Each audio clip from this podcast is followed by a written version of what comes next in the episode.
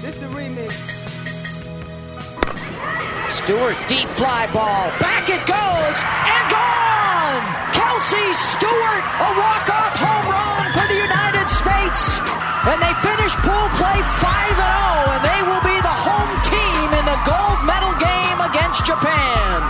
Gobert in on Durant, nearly traveled, hustling rebound, over to Fournier, and he hits! Evan Fournier, under a minute. Final seven seconds here. Lillard puts it up.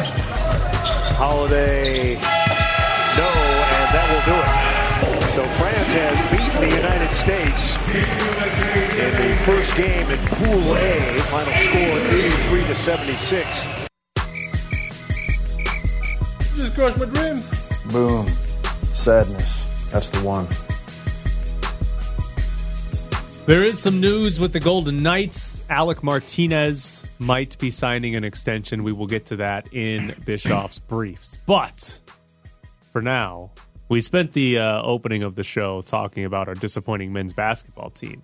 But the good news is the Team USA women's soccer actually came back and they beat New Zealand 6 to 1. They're now in second place in their group. They play Australia. You getting up for this at I think it starts at 1:55 a.m. Pacific time. So Okay. you, you staying up for that one tonight? Oh, I probably won't either. No. Um, because it's the Olympics and the tw- just like basketball, 12 teams in the group stage, eight qualify for the next round. The United States can probably lose and still advance to the quarterfinals. Um, if they get a draw against Australia, though, they will finish second place in their group and they will qualify automatically. Uh, but they're in pretty good shape. The only real issue now for the women's soccer team is if they finish second, there's a really good chance they play the Netherlands in the quarterfinals. And in the last World Cup, the Netherlands is who the U.S. beat in the um, World Cup final.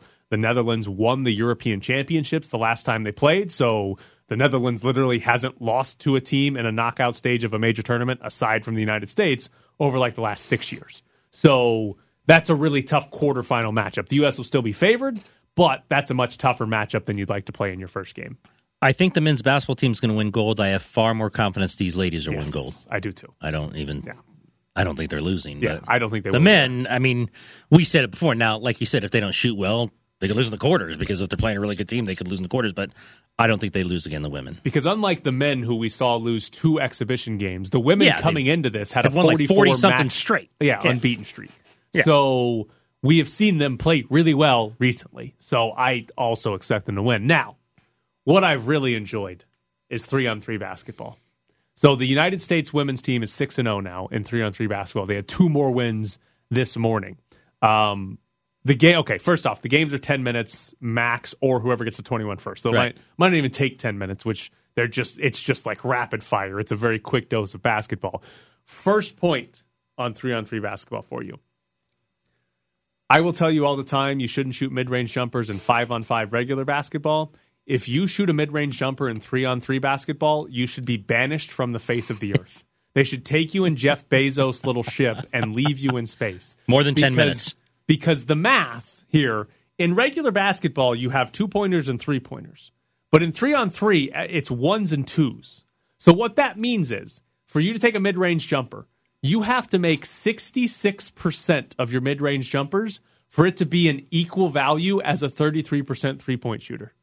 66% on mid range jumpers. Nobody in the history of the sport has shot 66% on mid range jumpers. If you take a mid range jumper with more than two seconds on the shot clock, you- you're banished from the face of the earth. Yeah, I don't know who the women are playing. You say Italy gave them a tough game today, but I watched the other day, and it was nothing but well threes, and twos, and three on three or layups. Yeah, I didn't see. be. I didn't see Yeah. one mid range jumper. It should, yeah, you should not. Jackie Young took one in a game, and it's like, get out of here, Jackie. What I? I know that about this, and I know it's also obviously the Olympics have taken over the WCC format because the women are into the semifinals. Already, So- yes. It's the West Coast Conference in Japan because the women of the U.S. Kelsey Plum has been advanced to the semifinals. Somehow pool play is not Yes. done. They have another game, But they are in the semifinals. But Oh, do they have the another sem- one? They play tonight. I think it's Japan. They've already advanced to the and they're already in the semis. They have they there are pool play's not done. They're in the semis. Another point about this: you should you you should never foul. you should always just give them the layup, unless it's like game point. You should always just give them the layup if you get beat. Because, first off, if you foul and you and they miss the shot, they get one free throw. That's one point. It Right. counts the same as if they had made the layup. But if they make the layup and get the free throw, that's now two points, which is just the exact same as if they had hit a three. So that's a nightmare for you. But more importantly, in three on three basketball, when you get to seven team fouls, if you foul if you foul anybody just on the floor, they get two free throws. Which in a normal basketball game, that's the equivalent of getting three three pointers for getting fouled on the dribble Right. right? So that's after seven. If you commit 10 team fouls, they get the opponent gets two fouls, two foul shots, and the ball from that point forward. You should never foul in this sport. Which Just is funny because uh, again, I, they blew this team out the other day, but the team was uh, one foul short of putting Kelsey Plum on the line. Yeah. They just kept hacking people. and uh, they so Mongolia was one of the games. Okay, that's one I watched. That's one I They watched. just the Sydney Colson's the Yeah, post was- player for the U.S. Mongolia's tallest player No. was like five four. They just threw it into Sydney Colson, and she just it turned around and was scored. it was the tweet we saw last week of the Chinese girl who's like nine feet. Yes. and she's playing in thirteen and under. Yes. and she was just like it was ridiculous. That's exactly what it was. And then the other point on three and three basketball that I absolutely love, even if you make the shot, you can play defense on the team trying to get it back to, get it back to, check take it back. ball. and, yeah, check ball. Yeah, It's it's awesome. Like I haven't actually seen many like oh they make the shot and then they steal the ball Right. before the other team But gets it could. back. But you can and and they I mean they do play defense. They legitimately play defense on it. So it- it's great because you will have girls like they'll knock down a three and then immediately they're going to play defense. And the other part of that is the other team they can take it out of the basket, pass it out, and just catch and shoot three if you leave them open. have you seen Have you seen men yet? I have not watched there- any of the men's because the U.S. didn't qualify and I don't care. But there's men three on three. Yes, there is men's three on three. There's there's a few you and I were talking about beforehand. I haven't seen baseball yet. No, baseball doesn't start until tomorrow, Okay. maybe Okay. Wednesday, maybe. Well, it has to start tomorrow because you have to have the gold medal game in softball to where you can then take down the outfield wall and say, well, now we're going to play baseball, even though we played softball on a baseball field this entire time. Maybe they're just waiting for the field. maybe they are. I mean, seriously, I'm not. I'm not kidding. They they, They just take down the are. temporary fence. Like, well, now it's a baseball yeah, field. The softball field Yes. is just on the baseball field. That, you're, they probably are. Probably- That's probably exactly what it was. We got to get softball done before baseball I can mean, start. They have pro leagues in Yes. this. Like, there's not more than one baseball field. Which, by the way, softball, like the three on three over here, the U.S. and Japan had already Yeah. advanced to the gold medal game. Not even And the they semis. played. And they played their final pool game That should have been the first other. game of pool play. The fact it was the last game was completely stupid. What? What? What? How are they already in the gold medal game? Pool play's not done, Yeah. and they still have to play each other in pool play. What happened there? I don't know. Very bizarre. But the softball team's playing for a gold medal. Maybe they can score. You think they'll score? Maybe more they can than two score runs? more than a couple runs. Every game they've played is Yeah. two nothing, Or one nothing, or 1-0. two one. Okay, this is going to be kind of a Debbie Downer situation, but last reported that there was 147 people that tested positive in the actual bubble. It, are we going to like? Are there going to be sports that just don't start? I mean, I guess it's I'm not possible, sure. It's possible. depending on the sport and how few athletes they are. I'm saying like, well, also baseball's a lot of athletes. If, no one has any pitchers, this could be a disaster. That's true. Yeah, like yeah, like depending on the sport, it's possible. Like I like the triathlon was on yesterday. There was like hundred dudes in the triathlon. You could like if eighteen of them tested positive, yeah, we're still doing it. By the way, in the triathlon, okay, they start with swimming. Right. They're on this big platform where everybody's about to dive into the water to start swimming, and they started it. They whatever gun they shoot to start it one of the boats that has cameras on it to follow them was blocking half the swimmers from diving in. They they had to go they had to get the other boats and go down and stop the people that had started and say no you have God. to come back Oh. because it was a false start cuz the boat was in the way. The uh, the funny thing I saw yesterday was women's road racing, and it was a lady who was the uh, huge favorite who crashed early, but then she came all the way back, which obviously she means an, she's an incredible cyclist. These are high level elite cyclists. She crashed early, but the woman who won, I want to say she was from Italy, was so far ahead that the Dutch woman actually admitted when she overtook the lead after crashing, she thought she was in first. Because she had not seen the Italian make the run and the push to get ahead. So when she crossed the line, she thought thought, she she, won. won. She told her coach, she goes, he goes, oh, we got silver. She goes, what do you mean I won? She, he goes, no, uh, the Italian woman was She's already back 50 miles ahead and she's already like having a drink of water, celebrating her goal, which was so bizarre because they, you know, the Dutch woman obviously amazing. You crashed and you're still in the lead, but at some point, but yeah, the, the Italian was so far ahead, she didn't, she couldn't see, she didn't realize it, which is like, man. I mean, I don't think she would have pushed hard if she would have caught her, but it was like that's weird. It's crazy in individual sports, especially like racing, whether it's Oh, swimming yeah. or track and field or whatever, that you can have people that much better than Oh, yeah. everybody else. It's oh, unbelievable. Oh, there have been, and maybe it was in Rio, and it probably will be in the next few days. There were shots when they do the overshots of the pool of Ledecky in some. She and again, the, the crazy thing is, people don't realize she's swimming against elite, elite, Right. world class athletes. There were some shots in Rio in the overhead. She was like almost the length of the pool. I'm like, how much better is she than anyone in the world? Even the one she lost yesterday to the Yes. Australian, it was them too. it was them too. Yeah, at, like the second turn, it's like, well, there's no one else in this race. Like, what are you guys even in this race? I, Yes. guess, I guess you can get a bronze. That's why you're in this race. But yeah, it's unbelievable in individual like racing Yeah. that people can be so much better than everybody else.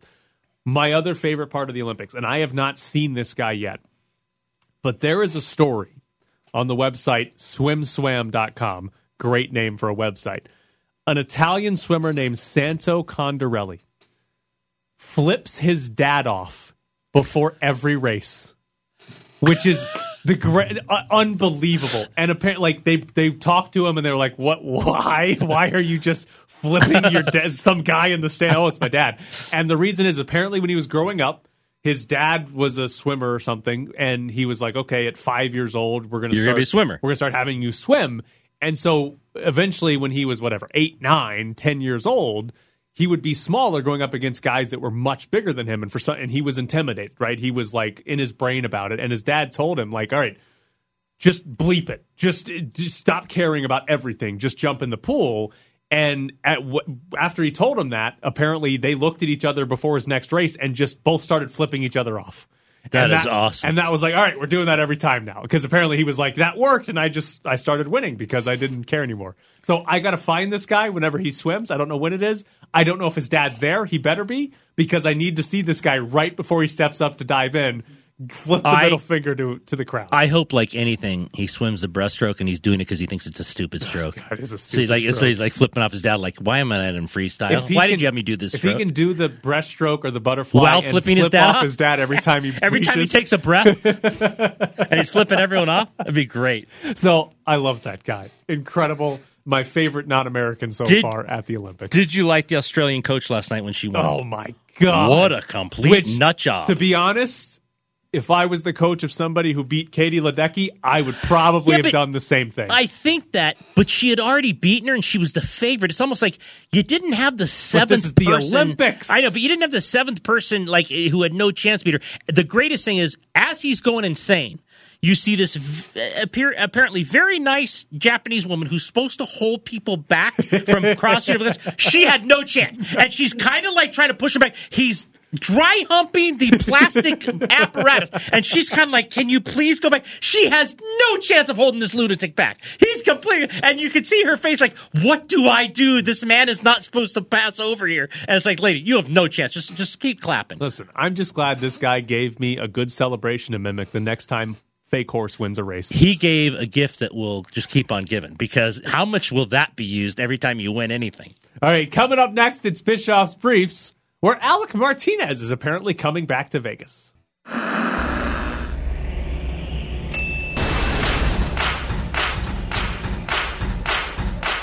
Bischoff's Briefs. I'm afraid we need to use math. Bischoff's Briefs. I knew I should have checked your showboating globetrotter algebra. Bischoff's Briefs.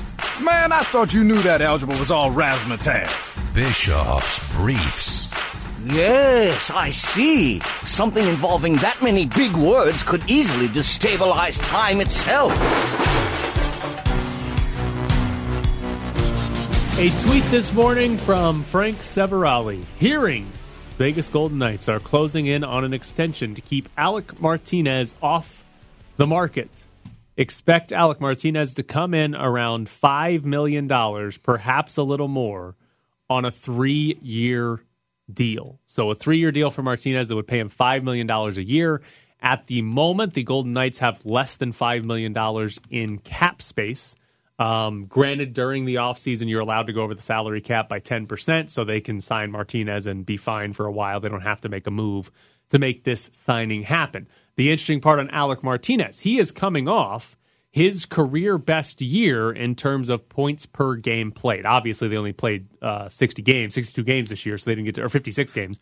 So he didn't have a career high in total points, but his previous career high was 39 and a full 82 game season. He had 32 and played 53 games. So that is a points per game basis, much better than he has ever done. It's the best shooting percentage he's ever had, has been both of his times, or both of his years in Vegas.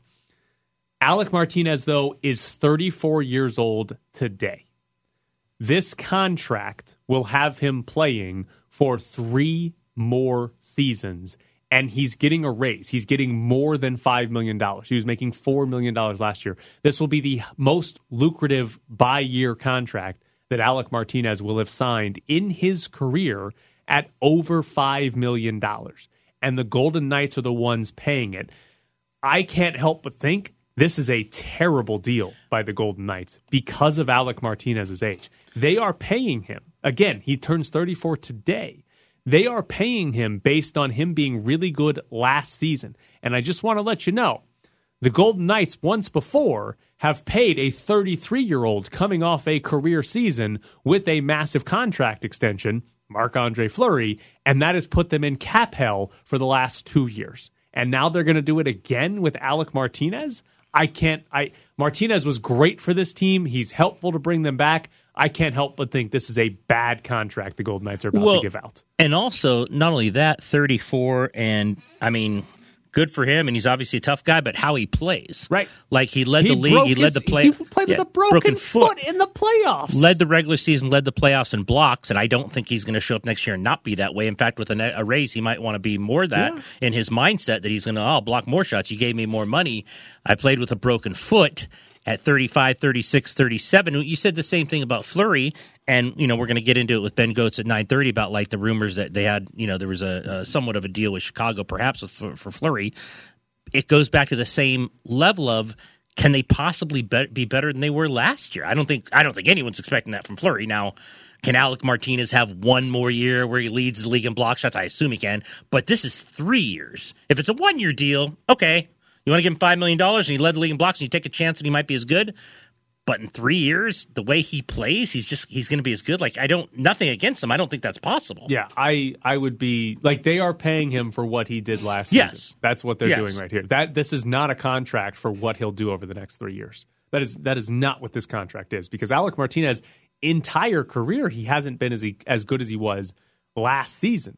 And so again, a guy has a career year in his early to mid 30s. Those are not the guys you give raises and extensions to. But for the second time, the Golden Knights are about to do that. And with Fleury, it it worked out in a sense that Fleury was awesome last season, but they were still in salary cap nightmare, and they still are because of it. And you look at this Martinez deal. Conceivably, the Golden Knights didn't have to make an actual move to get under the salary cap for next year. They could have filled the roster out with guys that are making $800,000, $900,000 and they could have been under the salary cap. But now that Martinez is re-signed, they have to do Right. something.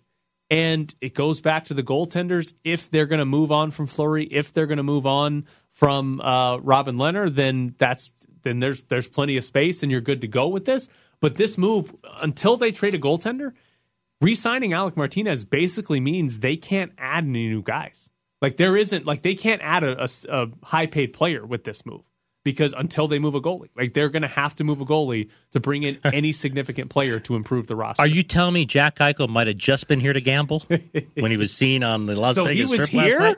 He's uh, well, supposedly someone saw him, Uh-oh. but at his cap hit, I don't know if you can bring him on right now without uh, moving on from a goalie. And I think everyone's waiting around. We'll talk to Ben about it, like the different kind of reports. I think that's everyone.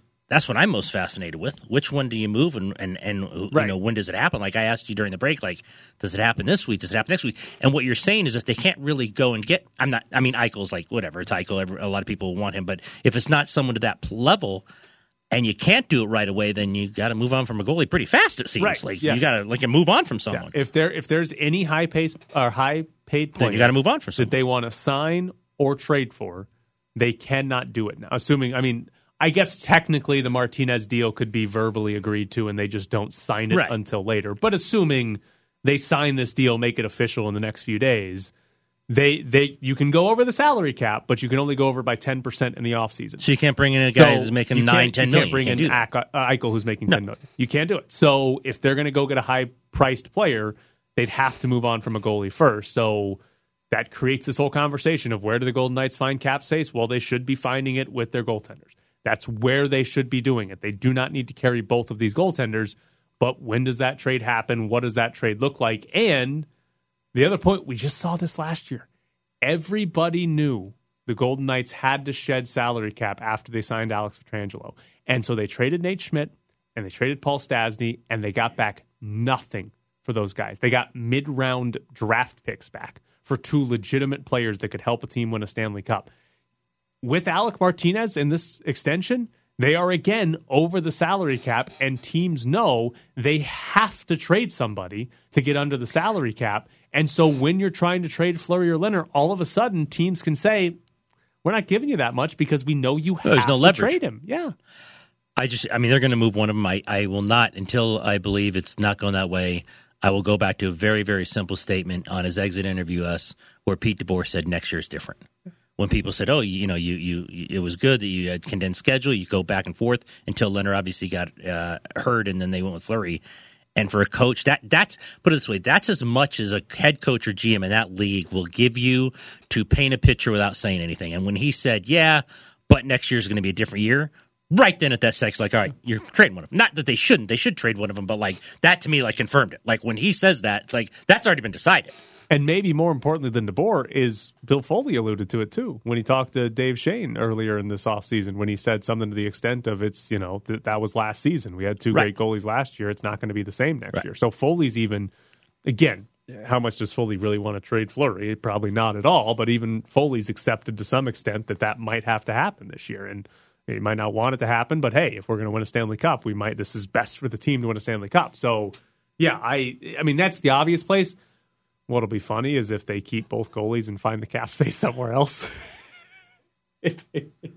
I don't know if I want that. To, I, I might want that to happen just to see Marshall Show's Instagram to see what he'll say if, If he's the one traded. if they move on from him.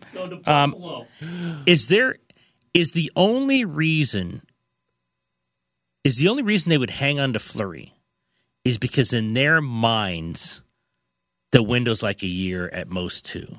Because why would you hang on to him over the younger, longer term contract of a guy that the head coach obviously likes? So the logic in keeping Fleury Well, he's only got one more year left. Is looking beyond this year. Right. Because we Allan Walsh said he was quoted as saying they'd sign a reasonable extension right now. The logic behind it is you could have Lehner and Fleury for the next three years after this one. And if Fleury's willing to sign a deal for two million dollars, then that's perfectly fine. Like that, th- there's no issue with having Lehner and Fleury. If Fleury will sign for two million or three, or even three million at that point, it's a little expensive for Yeah, because you're still then but- you're at only at eight, and not twelve. but that's you're that's fine. So that to, that to me is the logic is this year sucks and you've got to eat that 12 million once again, but if you get through this year, you can have Lehner and Fleury again, assuming Fleury's not assume Allan Walsh isn't coming in saying we want to well, raise and, to and Sumi's 6.5. saying yeah. reasonable to me is five or six. Yeah, but if if if reasonable means Two two or three. million, three million, that's that's the logic. Is you can you can have Fleury and Lehner, you can have this great goaltending tandem, even though at some point Fleury's going to fall Then off. he's gonna be pushing 39. But it, but even if he does, you've got Lehner and Fleury does. That's the logic. Is you can keep this guy. He's the face of the franchise. He's going to go down. He's going to get a statue and all this. And if you can just eat it for one more year, it'll be affordable after that. That's the logic. But again, you're in a championship window. You can legitimately win it. And, you- there's a center out there that can help you win it. and you could be throwing away one of those years Right. because you're spending 12 million on goaltenders. So, but that that's the logic behind it is get through this year and it can be affordable from there on out. Coming up next, Ben Goats Gets or Gots joins the show. We're back to the Press Box Morning Show with Ed Graney and Tyler Bischoff. Joining us now from the Review Journal is Ben Gotz. Ben, how are you this morning? Hey, Benjamin. Not too bad, guys. How are you doing? Good. Um, are you surprised at the report from Frank Seravalli that the Golden Knights, not necessarily that they're going to try to extend Alec Martinez, but that's going to come in over $5 million? Yeah, Alec Martinez got his money, which is obviously it's a good job by him and his agent. I'm not super surprised that the AAV is coming in that high, just because it always seemed that you know Martinez was probably going to get a raise if he wanted to go to the open market on his four million dollar average annual value on his last contract. So that coming up as free agency got closer and closer is not a surprise, but. I think uh, what's a good job by his agent is to get him three years. Uh, you would think that you know two years might have been the sweet spot for him because he uh, is turning 34 as we're talking uh, today. Happy birthday to Alec Martinez. I'm obviously sure it's a much happier birthday now, but getting three years, I think, is a you know good job by him and his team. I'm sure. Uh, you know, because he probably wanted to stay with the Stanley Cup contender. He's only played, you know, out west in his NHL career. I'm sure his agent made it clear to the Golden Knights look, if you can get somewhere in the ballpark of what we think we're going to get on the open market, he is likely to stay here. And that's exactly what I think this deal is. Could he have gotten probably a little bit more AAV if he ended up going to market on Wednesday? Probably, but I think this is close enough where it feels like a fair enough deal for both sides, and the Knights are able to bring back a really important piece of their blue line if uh, you know all the T's get crossed and the I's get dotted. Would you be surprised, though, in three years, given how he plays and you know the whole warrior bro- broken foot, he blocks all these shots. I mean, three years down the road, what kind of uh, decrease in ability or production could we see, just given how he plays and what his age would be? Right. That's what makes this deal obviously very risky. Is you're giving a guy a three-year deal when he's turning 34 years old, and he hasn't exactly been uh, careful, let's say, with his body, which the Knights obviously love and his teammates love. Now, the thing for the Golden Knights is uh, obviously right now this is going to create some salary cap issues for them again. They're probably going to have to subtract at some point this offseason, and there's obviously a number of ways they can do that. But, you know, if you project them moving forward, some money does start to come off the books, you know, and can free up some space for them. You know, Ryan Reaves and Reilly Smith are expiring deals heading into this season. So next off season, that frees up almost $7 million of cap space for the Knights. You can add an extra $2.5 million on the blue line because Brayden McNabb is a pending UFA. And obviously, Marc Andre Fleury and his $7 million uh, are going to be a pending UFA as well, assuming an extension doesn't get worked out this summer. So the Knights projecting forward are going to have a little bit of space because you assume that they're going to backfill some of those positions, you know, with this farm system that they've built and have continued to build in the draft last weekend. So that makes this probably a little bit easier of a risk to swallow for them, knowing that while you know they obviously had almost no financial flexibility last season and are likely going to have little financial flexibility this season moving forward, the things are going to get a little bit looser. So this year, they've got to figure it out somehow. What are the odds that they figured out without moving on from Lehner or Fleury? They're still relatively high. There's a lot of ways that they can do it without moving on from one of those two guys. I mean, Nick Holden last year was kind of the guy that got them under the salary cap because they waived him and he passed through waivers. Now they could do that again, and that would be interesting because last year he had two years remaining on his deal, and so I don't know how many teams were willing to take that on in kind of a flat cap world. Would a team be willing to take on uh, Nick Holden when he has a one year left on his deal? That would be interesting, but they have him. Like I said, they have Ryan Reaves and his expiring contract at 1.75 million. That would give them, you know, enough breathing room to get under the cap, assuming they don't want to make any extra moves. And then you've got, you know, a bigger ticket item like Reilly Smith and his $5 million uh, salary cap hit, where he's heading into the last year of his deal. I mean, he said in his exit interview he was hopeful that he could work out an extension with the Knights.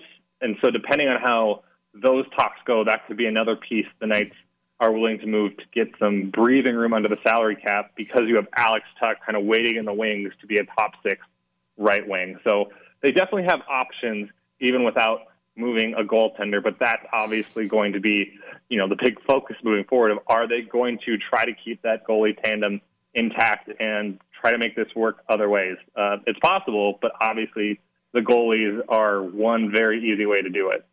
Yeah, reports over the weekend. Uh, you know, people thought maybe Lehner a Jersey report that there might have been talks with Chicago on Fleury. So, give us your gut feeling if they move on from them, and can it happen? Can it happen quickly, like starting Wednesday, or do you think they wait?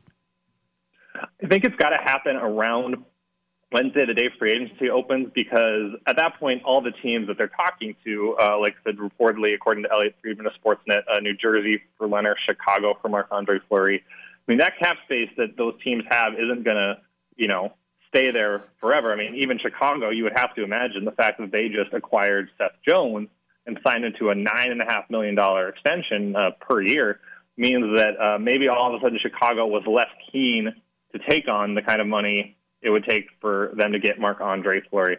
You never know how serious those talks go, but if the Knights uh, are interested in moving, you know, one of those guys, you know, I would think would have to happen before free agency opens because there's going to be a lot of goalies on the open market. I mean, Colorado has still not come to an agreement with Philipp Grubauer, who was a Vezina finalist last season, along with Fleury and Andre Vasilevskiy. So that's a big guy to watch. So once the market opens, these teams are going to have options. So I'd have to measure the Knights want to get ahead of that. Otherwise, they're probably looking at keeping their tandem intact for next season and trying to figure out their salary cap in other ways. Why haven't they traded Fleury to Seattle yet?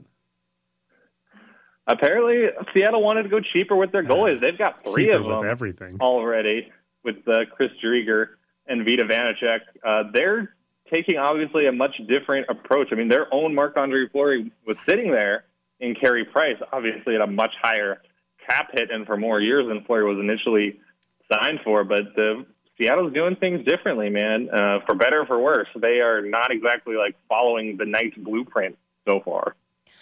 Uh, real quick, uh, finally on them though, and we talked about this before he came on. Two things have happened. Allan Walsh has said he'll take a reasonable contract. We don't know if that means two million or six million, uh, or you could go to Chicago and we could have what we had last offseason. Okay, who's going to retain salary? What's more likely? If you're Chicago, like you said, or other teams, I mean, is it still retaining salary? Do you really think someone would pay seven million, although he just has one year left? Yeah, the fact that he's coming off the you know a Vezina winning season obviously makes it more likely. But with the Fleury trade, it's just one of those things where I probably will not believe it until I actually see a confirmed report that it's happening because you know that the owner, Bill Foley, absolutely loves Marc Andre Fleury, wants Marc Andre Fleury to stay. He's still the face of the franchise coming off the best season, literally, of his career. I think it's a really tough time to uh, sell the big boss on this is the time to move him. So we'll see. I just have a hard time envisioning them wanting to part with either goaltender ultimately when it comes, you know, right down to it and they have to pull the trigger or not because I don't think Foley wants to move on from Marc Andre Fleury. And I would assume that the management team, you know, led by general manager Kelly McCrimmon, isn't keen to move on from uh, Robin Lehner, a guy that they clearly believed in and, you know, uh, acquiring at the trade deadline last season, signed a five-year extension with him before you know this past season. I just don't know when it comes down to it that you know there are people in the front office that want to move from either of those guys. So a goalie trade, I will really have to see it to believe it because I think there are just reasons that they will want to hang on to both, even though, as we've discussed often, it's not the best financial setup for a goaltending tandem. Um, which superstar player will they trade this year's first round pick Zach Dean for in about two years? It'll be interesting to see who's available in two years. Obviously, they've got options if they want to go big this offseason. Uh, Jack Eichel has still not been traded, so we'll see if the Knights are sniffing around him. Definitely haven't heard them connected to him in a while, but you know, it'll be interesting. Obviously, as we know, the Knights are never boring, so they've certainly put themselves in a position with their cap space moving forward, and the fact that they've hung on to a lot of their picks. I mean, even though they've traded away picks for Alec Martinez and Mattias Janmark, they still pretty much have a full uh, cupboard of prospects and picks moving forward. So they're going to have ammunition the next time they want to get aggressive. Were you expecting it or surprised they found two guys named Jerko? Because they're not Jerko. I, I'm calling them Jerko. I, I don't really know what their names are, but they drafted two guys with the same name. They drafted two Jakobs. yeah, uh, I, which I'm is- staying with Jerko, but Jak- I guess Jakob's the correct way to say it. Yeah, one uh, from the Czech Republic and one from Slovakia. It was impressive. I mean, maybe uh, their big, giant electronic draft board accidentally sorted by first name, and so they're like, "Hey, those are the two highest-rated guys on our board. Who knows?" It would be definitely interesting, but we'll see. You know how either of those two guys pan out. They're both uh, fourth-round picks, one in the top of the fourth, one at the bottom of the fourth. So they're both guys that you need to see a little bit of something from before you really consider them a big prospect. But that was funny, them going back to back. Yeah, Yeah, that I, I we were talking about the NHL draft early. It is funny because 99% is like, we have drafted Jerko Phillips, he's going back to his team. Like in no other draft, like did all of them like don't even show up. They're like, he's going back for two years. We'll see this guy in two and a half years. Yeah, it's crazy. That's just how this system works, and it's obviously very interesting that you know because it takes a while for all these guys, especially in Canadian juniors, to reach the AHL. Uh, the drafting team doesn't really have control of their own prospects for like years down the line. Um, so we'll see how that plans out. Most of the guys the Knights drafted this year are planning to be in Canadian juniors next year. Not all of them were in Canadian juniors last year because the OHL season got canceled. So some of them, you know, headed off to Europe, but it's expected that I believe their top four picks will all be in Canadian juniors. And so, well, you know, it'll be interesting to see. We'll have to check back once they actually are eligible to sign their entry level contracts, whether, you know, they're doing well in Canadian juniors and worth getting to the Silver Knights or not. Favorite event you've watched in the Olympics so far? Oh my God, where do I even start? I mean, badminton is crazy. I mean, if you guys watch mixed doubles badminton, that is intense. I uh, told my girlfriend we need to start prepping for 2024. Now she was very aghast because I said it like something catastrophic had happened in the house, and she came like flying down the stairs, wondering what was wrong. And what was wrong is that we missed our window probably to be Olympic badminton, like everyone would want to do. I mean, that's incredible. I am obsessed with handball. Uh, I don't know why that's not a bigger American sport. Why couldn't I play high school handball? I don't know. Um, and I will say, uh, I'm going to, you know, get brag here for a second and say that one of my best friend's girlfriend's brother's girlfriend is an Olympic swimmer. Oh. She did great yesterday. So shout out to Regan Smith crushing the 100 backstroke, and she's going to go for the gold tonight. Let's go. That is uh, quite the uh, separation, though. Yes. What was that? Best friend's girlfriend's brother's girlfriend? Yeah, you know, it's, we're basically close. I'm claiming this victory in this Tyler- gold is my own. Tyler, everyone in I'm Minnesota's family. Oh, They're all okay. family in Minnesota. Everyone knows everybody. Well, he is. Uh, well, actually, Ben, if you were in badminton, I'd be excited to see how they'd mess up your last name in the Olympics. Ben Goats Gets or Gots. It'd be great. Um, he has Beautiful. been Goats Gets or Gots from the Review Journal. Ben, as always, we appreciate Thank it. you, Ben. Hey, no problem, guys. Interesting that uh, I, I mean, every time I talk to Ben and others who kind of cover the team or close to it, like I go back and forth on if they're going to trade one of these guys. I mean, it's I don't know. It's it's going to be fascinating to see if they move on because you know the Carolina needs one. You're reading these tweets as they come in and come out, and who needs goalies and what people would give up. And man, If they hadn't signed, if they hadn't signed Alec Martinez, I could see, yeah, don't do it. You just got to fill the roster with some cheap guys. But now they signed Martinez. It's either move on from a goalie or move on from a actual piece of, Right, the, actual of player. the team, which seems like you're going to hurt your chances at winning the Stanley Cup. All right, coming up next. I don't know what's coming up next. Lines it. Oh, it's fair. And the no hitter ends with one out in the ninth. And Rooker is safe at second. We're back to the press box with Graney and Bischoff, live from the Findlay Toyota ESPN Las Vegas studios. Ed, can I tell you who your new favorite baseball player is? go ahead. He plays for the Astros. Okay. Uh, reliever Brooks Raley. Uh, he was out. He had an injury, but he stayed out a little longer because his wife had a baby. Oh, Um. Hello, Muncie. He named his son Witten Raley after Jason Witten. Oh man. Good for him. Can we trade for him? Can we trade the uh, a CSN kid who keeps coming up and then coming in and and and and, and grooving fastballs to people for game winning walk offs? Uh, maybe a quick trade there with the Astros. They might have the same ERA. They both, they both might. Does he give up walk offs?